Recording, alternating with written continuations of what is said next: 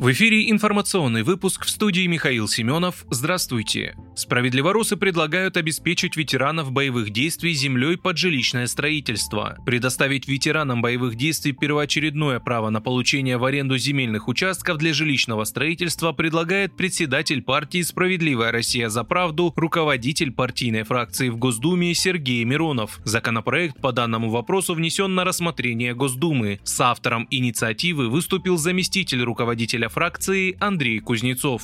В июне этого года президент Владимир Путин своим распоряжением рекомендовал региональным властям организовать работу по предоставлению земельных участков в аренду участникам специальной военной операции, удостоенным звания Герой России, награжденным орденами за заслуги во время СВО, а также ветеранам боевых действий. Вместе с тем в Государственную Думу и региональные органы госвласти поступают обращения различных ветеранских общественных организаций с предложением закрепить право на получение земельных участков в аренду для ветеранов боевых действий на законодательном уровне. Партия «Справедливая Россия за правду» предлагает внести изменения в законодательство и закрепить право ветеранов боевых действий на получение в аренду земельных участков под жилищное строительство. Принятие этой инициативы позволит оказать дополнительную социальную поддержку ветеранам за их героизм.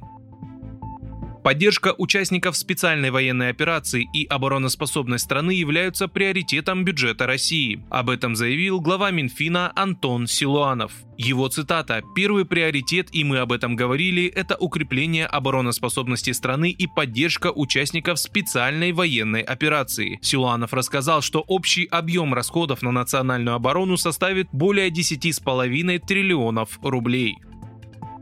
С октября в России вступили в силу изменения в Гражданский кодекс по оплате услуг ЖКХ. Каждый месяц собственники оплачивают содержание и ремонт общей площади, что входит в коммунальные платежи. Однако теперь к дополнительным расходам способны привести недобросовестные действия самих жильцов. К ним относятся акты вандализма в подъездах, лифтах, засор канализации, загрязнение пола, потолка или стен в подъезде, поломка кнопок в лифте, повреждение зеркала в нем, осознанное засорение мусоропровода, нарушение правил противопожарной противопожарной безопасности и порча другого имущества общедомового характера. Раньше поломки устранялись за счет управляющей компании, а теперь деньги на ремонт будут брать непосредственно с тех, кто причинил такой ущерб. Речь идет об общем имуществе собственников и распространяется как на многоквартирные дома, так и на дачные и коттеджные поселки.